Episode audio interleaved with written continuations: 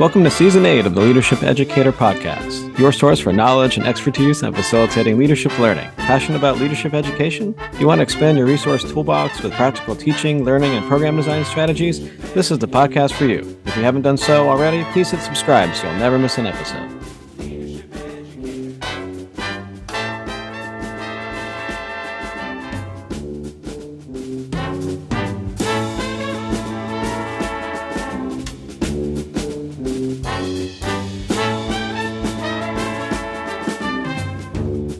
Welcome to the Leadership Educator Podcast. I'm Dan Jenkins, professor of leadership and organizational studies at the University of Southern Maine. And I'm Lauren Bullock, assistant professor of instruction at Temple University. Um, in our eighth season of the podcast, we are focused on research and scholarship in the field. And we're talking to journal editors, people that manage publications, scholars, peer reviewers, kind of anybody with their foot in research, asking the question where should leadership educators go for research? Um, today, we're excited to have um, it, it's, it's kind of a old hat, meaning like we're revisiting an old conversation, but we get to talk with friends that we love. And so we're, we're very excited today to have our guests. So almost two years ago, we talked to Dr. Kristan Cilente Skendall, Assistant Director of Youth Leadership Research and Impact at the Aspen Institute, an affiliate prof- assistant professor at the University of Maryland in the College of Education, and Dr. Tony Andenoro, Vice President and Chief Advancement Officer, uh, uh, maintaining an academic appointment as a full professor in business and the Director of the Center for Leadership and Character at William Woods University to update uh, y'all, we wanted to bring them back in to talk about what's happened since they talked about the National Leadership Education Research Agenda 2020 to 2025 in the Journal of Leadership Studies. So today we're going to revisit that conversation and hear what's happened. Um, first, welcome to the show, Kristan. Thank you. Okay. And welcome to the show, Tony. Hey, thanks. Appreciate being here.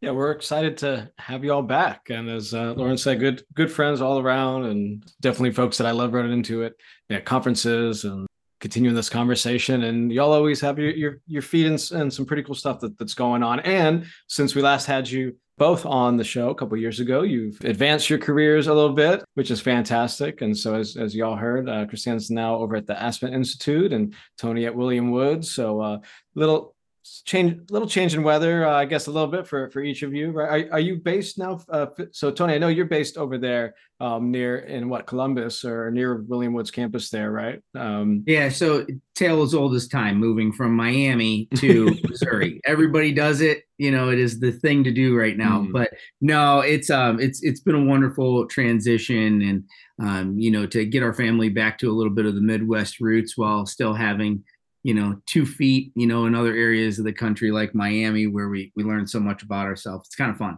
Yeah. No i definitely uh, had some people looking at me uh, cross-eyed when i said i was moving from tampa to to maine. So um, although it's southern maine it's southern maine. So it's not like i'm not like i'm at university of maine at Orono where it's freezing all the time. Uh, our neighbor up, up up north our land grant that we like to pick on. So um, and then kristan are you are you based in um, chicago or? No no i'm still just down still... the road oh okay remote Maryland. work. I tell you. Yeah. Yes. Yes. Last um, last time it we reflects a lot of the changing demographics happening right now across higher education. Right. Yeah. Yeah, I mean, kind of funny thinking about that two years ago. What were we doing, right? I mean, lockdown like crazy. I think the vaccines were just starting to come out around that time, and oh my. So when we talked in February 2021, um, y'all had just uh, published the National Leadership Education Research Agenda version 2.0 that looked at the years 2020 to 2025. We had an episode with y'all. It was called The Latest NLERA or LERA, um, which is fun to say three times fast, with Dr. Tony Andenoro and Kristan Cilente Skendall. Which, so would you remind our listeners just a little bit, what is this research agenda? How would you, what's, what's the, uh, what's the elevator speech for what this thing is and what you hope its impact is? Is? You know, Dan, I, I appreciate the question. You know, obviously the if you're going to have a second iteration, you got to have a first iteration. So, um, you know, the inaugural one set some tone. We learned a lot from that, and then, you know, when we revisited the project and brought Kristan in, it, it was really to to deepen the conversation and hopefully deepen the impact for what it was. And so, you know, there are four goals that we had hoped to achieve with the second iteration of the National Leadership Ed Research Agenda. And those were to provide context for the systemic societal challenges and illuminate potential questions that will lead to usable knowledge. Um, and that's really grounded in Boyer's idea of discovery that he talked about way back in 96 and then revisited again in 2015 at all. Um, second goal was to inspire and extend the work in the academy within the practical contexts of promoting collaboration and utility for emergent findings and resulting implications. That's our application piece. Um, the next one was it, it really reaffirmed the multidisciplinary and interdisciplinary, multidisciplinary approach and interdisciplinary outcomes um, that can shape change for our world. That's the integration piece. And then we were hoping that it would create best practices for leadership, teaching, learning as both an art and a science, which obviously aligns with um, our teaching. But I, I think if those were the goals, um, the the how and the why are, are probably preceding those. And, and that's really this was an exercise in intellectual humility.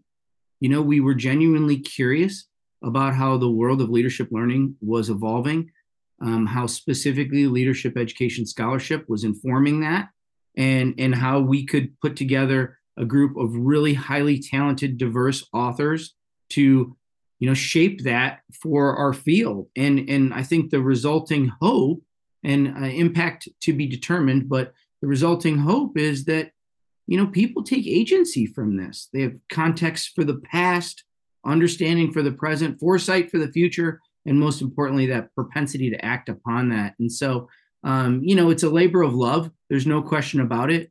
But what we believe is the nine emergent priorities create the foundations for great dialogue, curiosity, and hopefully the advancement of the field you know, I love hearing you talk so passionately about this work and how it's not just, we're not just doing research for research. We're looking, how can we change and really propel the field? Um, we all know there's a leadership crisis right now. And I, I imagine that we all feel some responsibility because we wouldn't do the work that we do working with not just undergraduate students, but graduate students and, and other faculty and research trying to like advance the knowledge so that we can make some meaningful change. Um, so I know in the first two years, y'all had to have seen something come out of this. Can you talk a little bit more about kind of the priorities and maybe the examples that you've seen come from the work? Absolutely. I think um, an additional component was also a call to action on some of these priority areas and really uh, being deliberate and intentional about conversations of leadership and social identities, leadership and social justice and critical theory. And um, thinking about uh, how relevant now in this world of remote work, how do we think about the environments in which we're teaching and learning with um, digital approaches to dialogic pedagogy. And so, um, as Tony mentioned, and and for me, being a scholar practitioner is really important. And so, the research being applied is as important as the research being generated. And uh, I think folks are using these priorities to shape their research uh, projects in their own work and in thinking about um, how are we shaping leadership programs in an applied way? From sort of a application space the agenda has been cited uh, the different priorities more than 50 times in a variety of spaces. And the folks who have uh, contributed as authors have also been engaged in the forthcoming publication the research agenda for learning and development leadership through higher education that will be published this summer edited by Susan Komives and Julie Owen. Um, and that piece is, includes a, an entire overview of this piece. And so the National Leadership Education Research Agenda, published in 2020, is a part of that forthcoming publication. So there's an, another reminder of the priorities in that space. Um, Additionally, there have been many presentations at ILA, LEI, and other conferences. And I think we're still in a in this kind of weird space of education. And so this uh, was developed and conceived of in what was it 2019 tony i'm trying to get my yeah. timing right and so we were editing and um, finalizing the pieces in a COVID lockdown, post George Floyd world in 2020. And so all of that is happening, published in December 2020, if I'm getting my timing right. Um, and so then thinking about the world that we envisioned when we entered into this project and the world as it is as the project has been released are very different worlds. And so the number of folks attending conferences is lower than it was in years past. Um, even the number of folks doing this work in higher education has shifted. And there's a massive changing demographic of college students. And I think all of those pieces are happening interconnectedly as we think about how this work continues to have an impact and what the future of it could be. I don't know, Tony, what you might add to that. No, I, I would agree. And I think, Lauren, you said it really well when you said there's a crisis of leadership. You know, it, so COVID hurt because it didn't allow us to come together and have those amazing conversations that inevitably lead to actions, lead to more publications, lead to, you know, really cool grant initiatives and all these wonderful things. Um, and, and so that's why I say that the impact is yet to be determined. But I mean, if if there is truly a crisis of leadership, and I think we can all agree that there is, I mean, we need to be doing this critical work. We need to be making decisions informed by data. We need to be, you know, soliciting perspectives other than our own and from people who look, act, and think different than us. And and that's just going to create the most holistic perspective for how we can inform, you know, the next generation of leaders. Um, because I, I don't know, there's there's trouble on the horizon and so if we're not preparing them, we're probably doing a disservice to our world. Yeah, y'all y'all are so right, and I I feel like so so in my um leading diverse teams class, one of the things I talk about is there's some people who are still on this like diversity wave, like they're still looking at the numbers, and there's a large part of the population, including young people, looking for justice. So they're looking for that action piece, and so they keep saying like, no, we're hiring, or we're bringing in, or we recognize, and they're like, no, you need to do something, and we're not patient enough to wait for y'all to realize that we're going to take action ourselves. Like Kristan, you're talking about young people nowadays, and there's definitely a difference, and they have no patience with us, as I always say, as the adults, but like they don't have the patience with us because they are looking for us to lead and we're kind of looking around at this like dumpster fire you know and, and, saying well like let's do these things let's you know like what we used to do is not working and it's very clear and so if we're not stepping up and leading that charge they don't want anything to do with us and they're not going to buy in and so i like honestly i love it it's a beautiful space to be in because they're holding us to task but it also makes you think about and check your own awareness and think about what do you need to change and do differently? and and i feel like a part of this work is really shifting uh, not just leadership educators, but all of us educators to meet them where they are. And in thinking about the disservice that we're doing in access to high quality leadership programs for young people. The data show us consistently over time that what is it, fewer than 32% of college students have access to any leadership development program. And of those, only 50% are uh, meaningful in any way.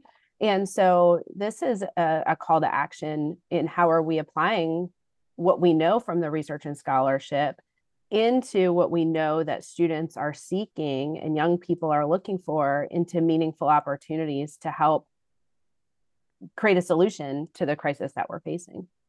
Hey, uh, you know, just to just to throw this in really quickly, I I really appreciate where you're going. I get really excited about it because you know, I was having a, a, meeting with executive cabinet the other day, and and I was expressing my frustration over we're going to dues, we will dues, we could dues, and we need a to done list, and it's just it drives me crazy in higher education when we talk about all of the wonderful intentions that we have. Well, the path to hell is paved in good intentions. We need strategic actions, and I, I, I really I think about it often.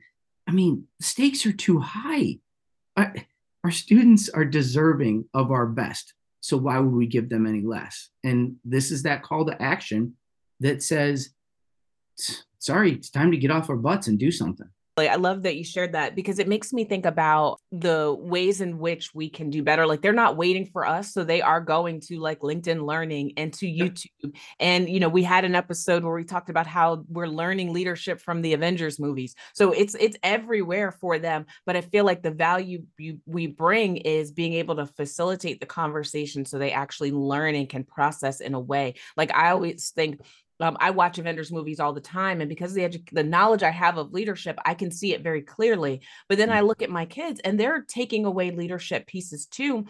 But are they taking away like this heroic piece, like one person comes in and solves it all, or you have to have super ordinary, you know, characteristics and traits in order to save the world? And it's like, you know, while the information is there, that processing piece is there, and that's kind of our golden nugget in all of this. And I, I wonder if we truly recognize that opportunity and, and kind of hold it precious and do the work so that we can create those opportunities um because they're going to go get it regardless of if we're there or not but how can we kind of be those vessels for them in this space yeah well said yeah no you, you had me thinking about um so I was, well, I was walking the dogs this morning. I was listening to our our friend and kind of partner podcast uh, over there uh, with Scott Allen's Phronesis. So he uh, posted an episode with Barbara Kellerman, and it was about the leader of the year, and uh, she anointed uh, Vladimir Putin as leader of the year for 2022. Uh, and she has her reasons, as you can imagine. And one of the things that she was talking about, I want to get into that, but you should check it out. Fun episode. But one of the things that she mentioned, and those of y'all that know uh, of her, she's a pretty prolific writer and blogger uh, at least in the last couple years, even more so. But she has a book coming out, which has me thinking about what y'all were talking about. You know, are we in the what type of leadership crisis are we in, and how might this agenda address some of these things? But she has a book coming out calling something to the effect of like leadership from bad to worse. and she, you know, being the uh, Debbie Downer sometimes, but she she owns that in, in the in the episode, and so it's kind of interesting to think about it. You know, and she's written about bad leadership and leaders who lust was one of her most recent texts, and you know, she's really investigating kind of the toxic and dark side of of some of these things, and so it's it as I think about where the direction of this work perhaps should be going. You know, what what are some ways that the research agenda is maybe not being utilized? Like what's missing or what opportunities do y'all feel still exists to to really use and kind of respond to or contribute to the conversation of this valuable resource that y'all help to to put out in the world? You know i think there's never uh, a shortage of opportunities and there's never an abundance of time. And and that's the challenge that we find ourselves in in higher education but also in the spaces that higher education serves. Um, what i would say is I, I, think ultimately where it, it needs to be utilized and maybe where it's been underutilized in the past is just it really this is I, I keep going back to it. This but this is about intellectual humility. It's it's we read something and we say what can i take from this so i can be better and i can create spaces where other people can also benefit from this?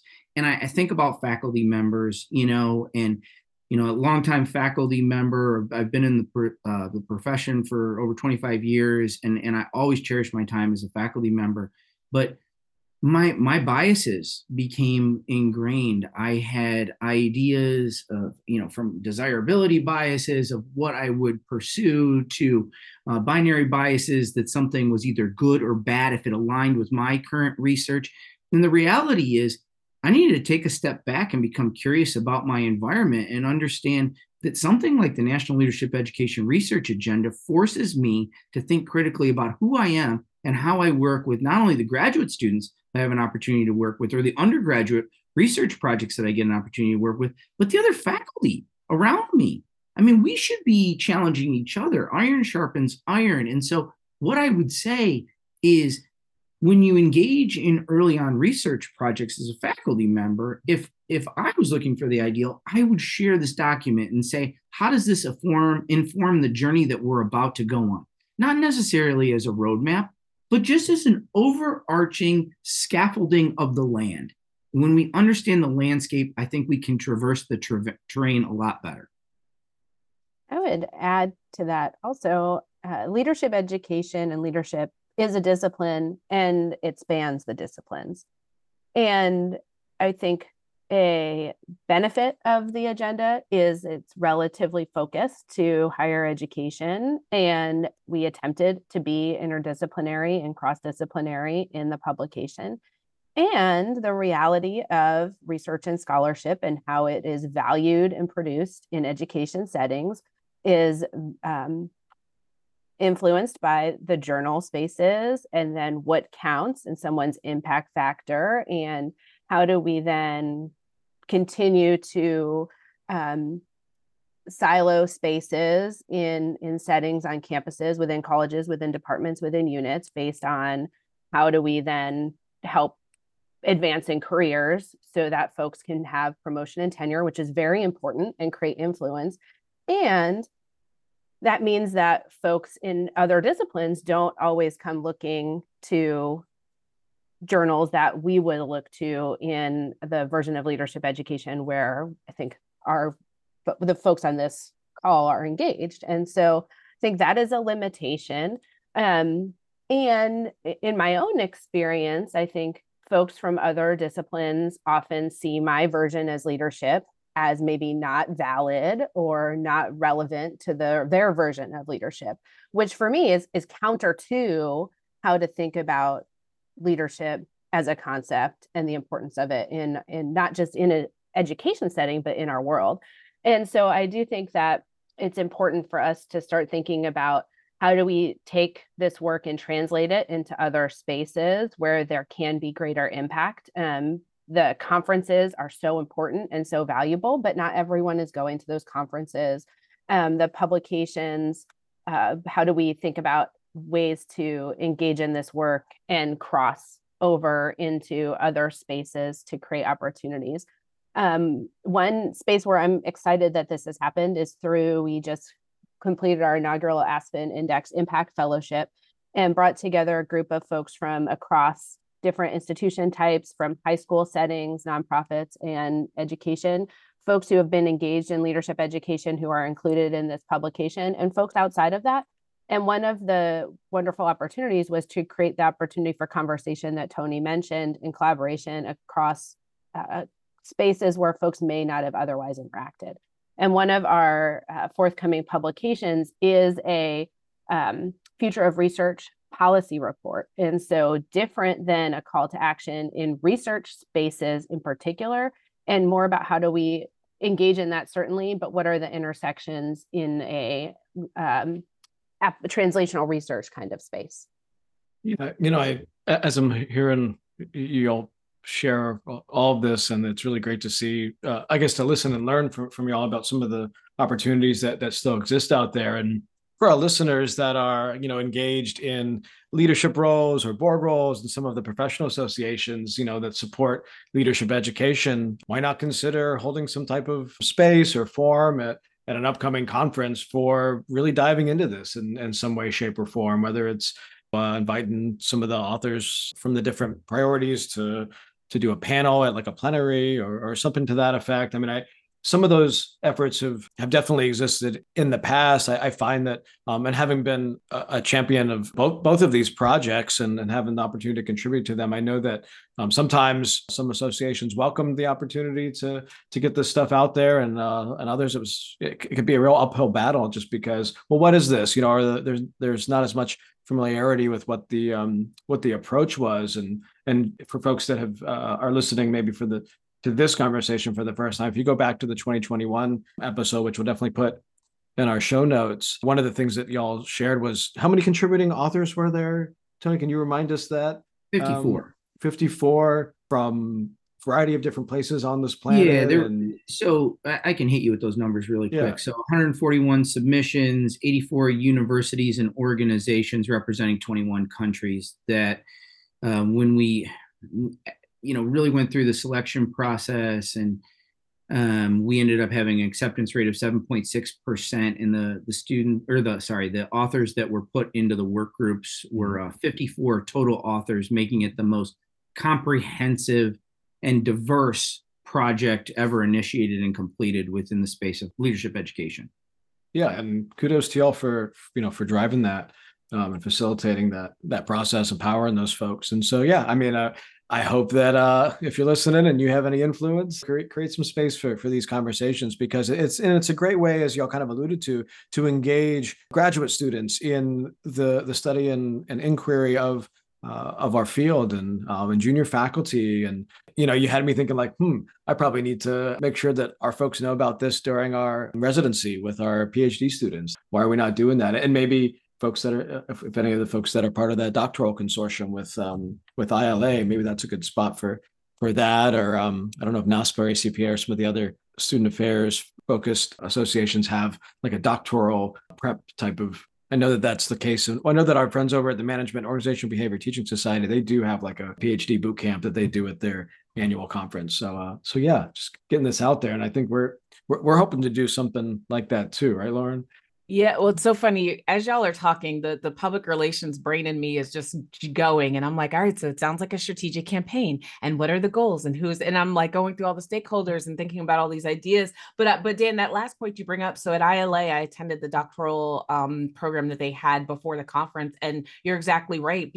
This conversation is so appropriate for spaces like mm-hmm. that as you're looking at students who are trying to connect to the work. But then i also think too there are some different ways to think about that. You know you're right people aren't going to conferences um, because of the pandemic we're almost at a base level operating still in survival mode because we're juggling like our responsibilities but also haven't really processed the trauma of being restricted as a whole for such a long period of time. And almost like oh it's almost like when you see a, a lake full of ice and you want to test you, you want to put your foot out there and and and after you put your foot out there and you don't go through you're still scared to take that second or third step and continue because you just you just don't know. There's just so much uncertainty. But it, it made me think about this great graduate extern i had a few years ago when i was in the leadership office her name was Sarah, and she did this really cool project where she looked at this YouTube series, and the series was set up almost like a reality show, but it was built around Jeep and this product that they wanted to push out.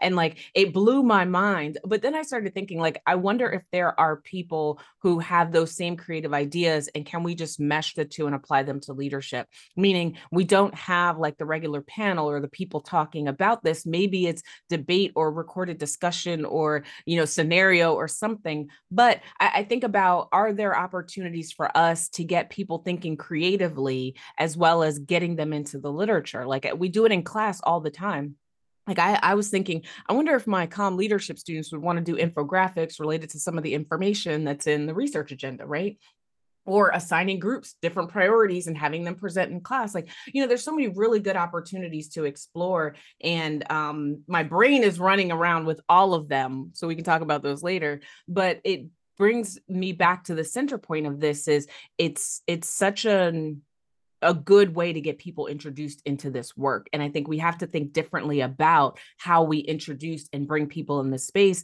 especially with undergraduate students, because they they want to be there and they want to know, but the the ways in which we've done it in the past can't work. Um, like yeah. they like if we got on TikTok and talked about it, they'd be in it.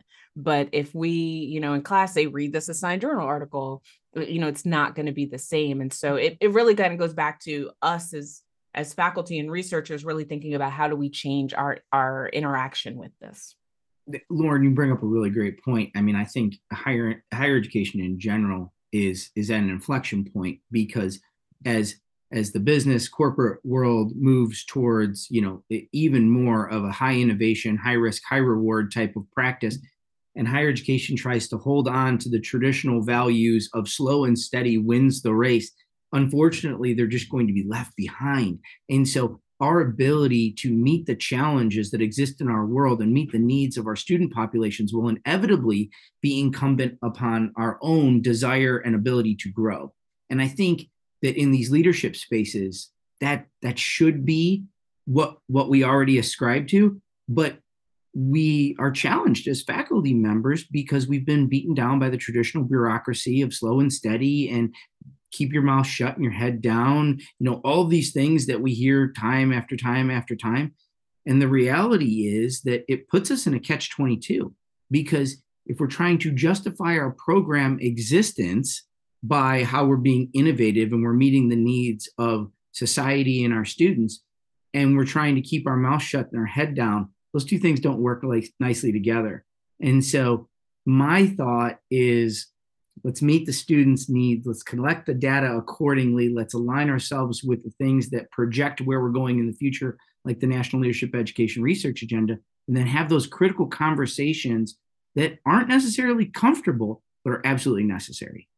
You know it's interesting that you bring that, that up because there's this book called um, a, a, new kind of diversity and it talks about how you get your teams to work together when you have people from all ages and all backgrounds and one of the things that they talk about is when you're faced with a challenge you default into what you know because you mm-hmm. feel comfortable in that experience and we all kind of know this to be true and the problem now is um, what we've been doing isn't working but we keep going and keep doing doing it because it comforts us rather than um, actually addresses and solves the problem. And so you're right, it makes sense that in higher education, we're doing that because we've always been this way.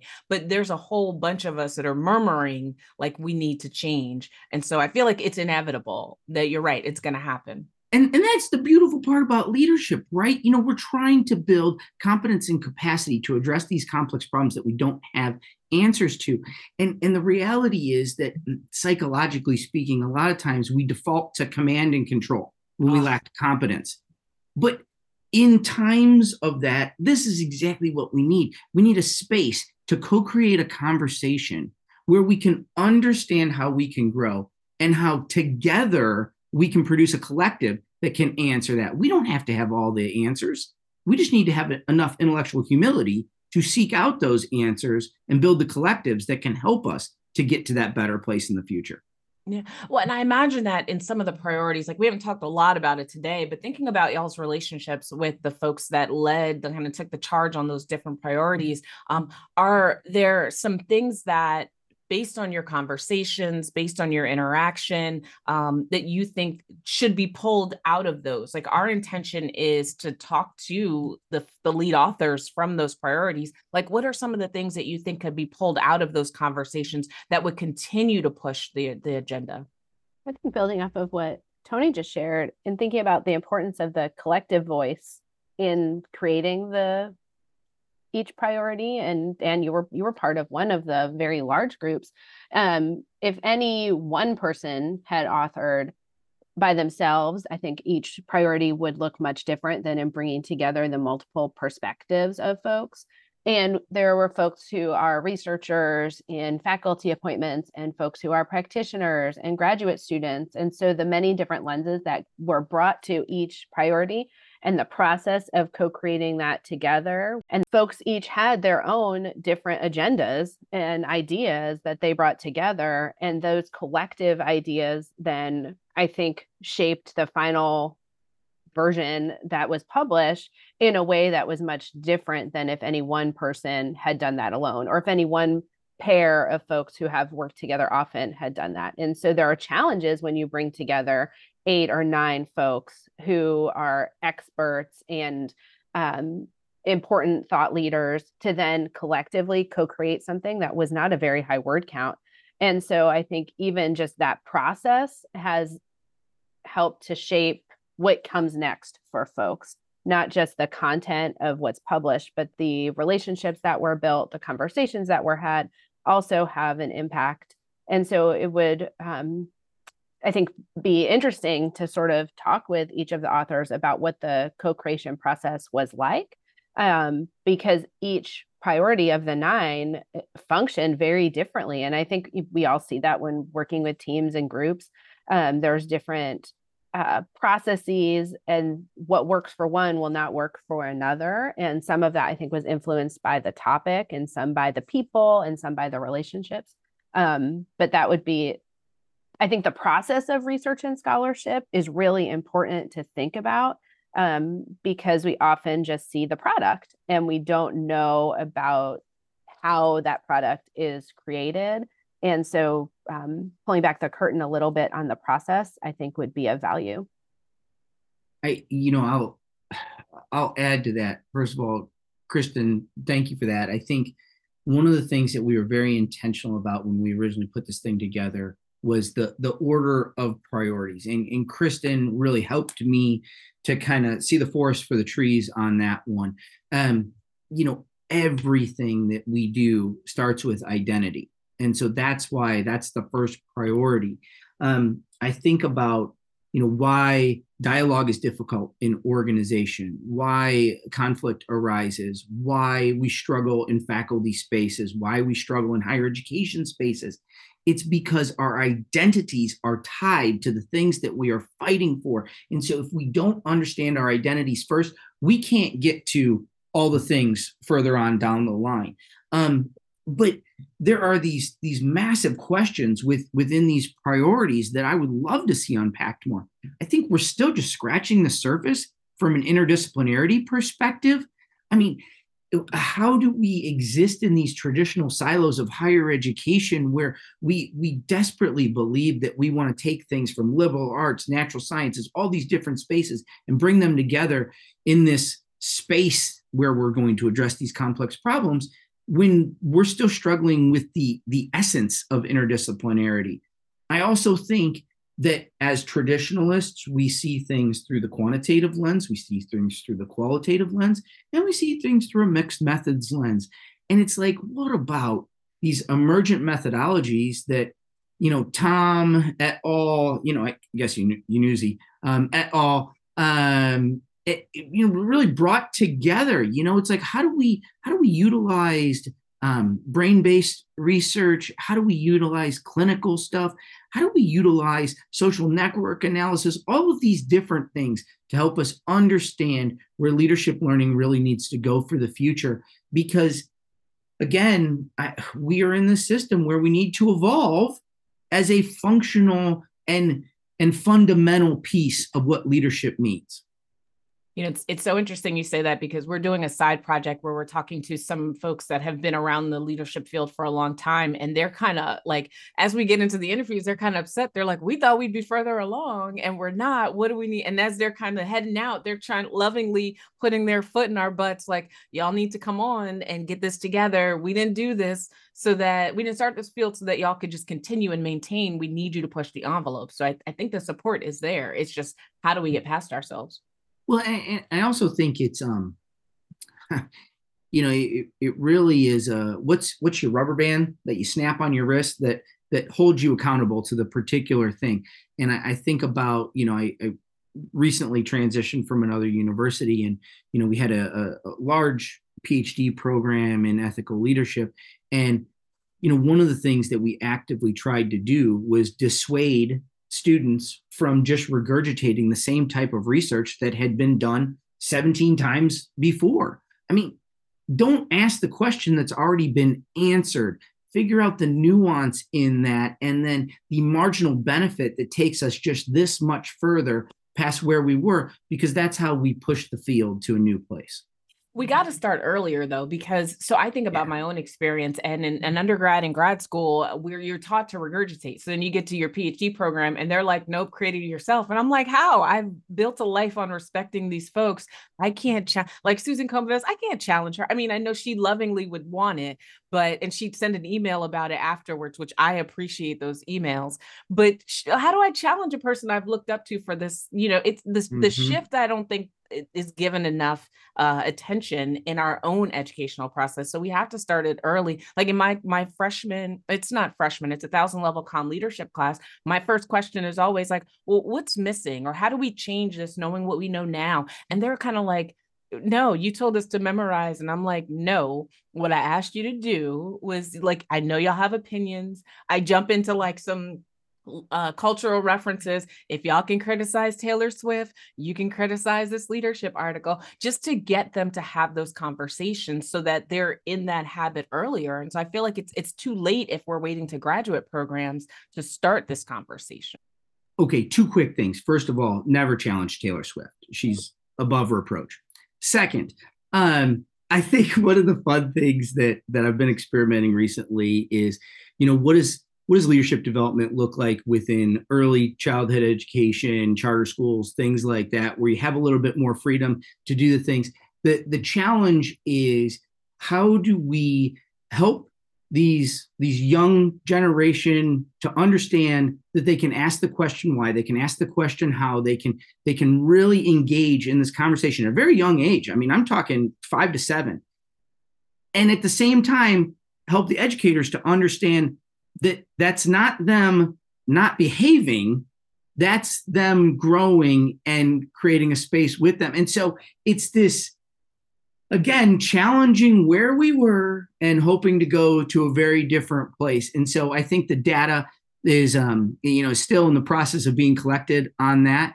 But but i always say i, I agree with you. How do we start at the earliest possible age um so we can create a foundation for you know more greta thunbergs in our world who challenge status quo and say there has to be something better and leadership is the vehicle to get there I love what y'all were sharing and, and kind of the back and forth there, and and and kind of how uh, Kristan kind of, I guess, uh, kind of starting starting that um, the momentum there. And you really made a great point, and which y'all kind of solidified about how just this process itself builds community within the field. You know, by and, and I know that was one of the and you shared that story podcast a couple years ago about experience you had had, I think, with the it was like an agricultural education research agenda that, and then you know this idea that well what if you get what if a, a, senator asks you well what are your priorities? You want to throw some money at you. And you're like well we don't even have a research agenda right right? And so you're like no nah, this can't be how do we how do we fix that? We got to fix that right away right? But not only does it create this like evolutionary like impetus just uh, or, organized and and I guess organic impetus. It it's continuing the story, and it's it makes the story kind of ongoing and and constructivist at its nature, and and it's an it's an entry point for folks to be a part of the conversation, which I think is just one of the the things that is just really that I that I love and find interesting about these research agenda processes and the continuation of it, which you you know you shared as well the book that Julie and and uh, Susan are, are uh, about to publish that um, continues this conversation. So, anything else, I guess, that you know we didn't ask you that y'all would love to share with listeners about process where you see it going, or, or anything else? Yeah, I, I would say, you know, to to go back to the idea that you talked about a second ago, Dan, you know, the the agricultural education research agenda. That was Ed Osborne's work back in the day. He, he was sitting there with that lobbyist in Washington D.C. and you know he they said, "Hey, do you have a one pager about the trajectory of your field?" And I I think that it, that's a cautionary tale. Um, that cautionary tale led to us saying, you know, not only one, how do we justify our existence as a field of of leadership, but um, more importantly, how do we have those critical conversations to do the the work of service through leadership learning? Um, my my sincere hope would be that we continue to have those critical conversations and we look for opportunities for market disruption. I mean, honestly, we we have to be our own worst critic on this one, and if we're not being reflective, I think we're missing out on significant opportunities to actually meet the needs of our society and students. And so, you know, my my appreciation for you guys is that you want to have this conversation, and that means that you're thinking through this. Hopefully, people listening to the podcast are thinking through this, and that every single day they ask the question how can i be better? And how can i push the field? Because inevitably that's what leadership requires for our world. And how do we do that with community in really being intentional about uh, engaging young people also in this work? I think dan you asked about what was missing. I think we did we did not have undergraduate students engaged here. We mm-hmm. did not have young young folks and so how can those voices continue to be centered and and heard and as we help to move forward and be responsive and disruptive in the spaces where we have the opportunity to do so well, thank y'all so much. We we knew this was going to be a great conversation. It did not disappoint, and and even more so, I feel more charged. Like I was writing down notes, and I was like, "Oh, do this, do that, think about this, think about that," and and and just thinking about like my own work and how it ties to the priorities and the agenda. And so I appreciate the conversation as well as the the motivation and encouragement i feel like myself and others will have after they listen to this episode. Um, we wish y'all the best of luck um, moving forward. And, um, and and again thank you for joining us today. Awesome. Thank you so much for having us. Appreciate the conversation crew. Yes thank you very much. This was always fun.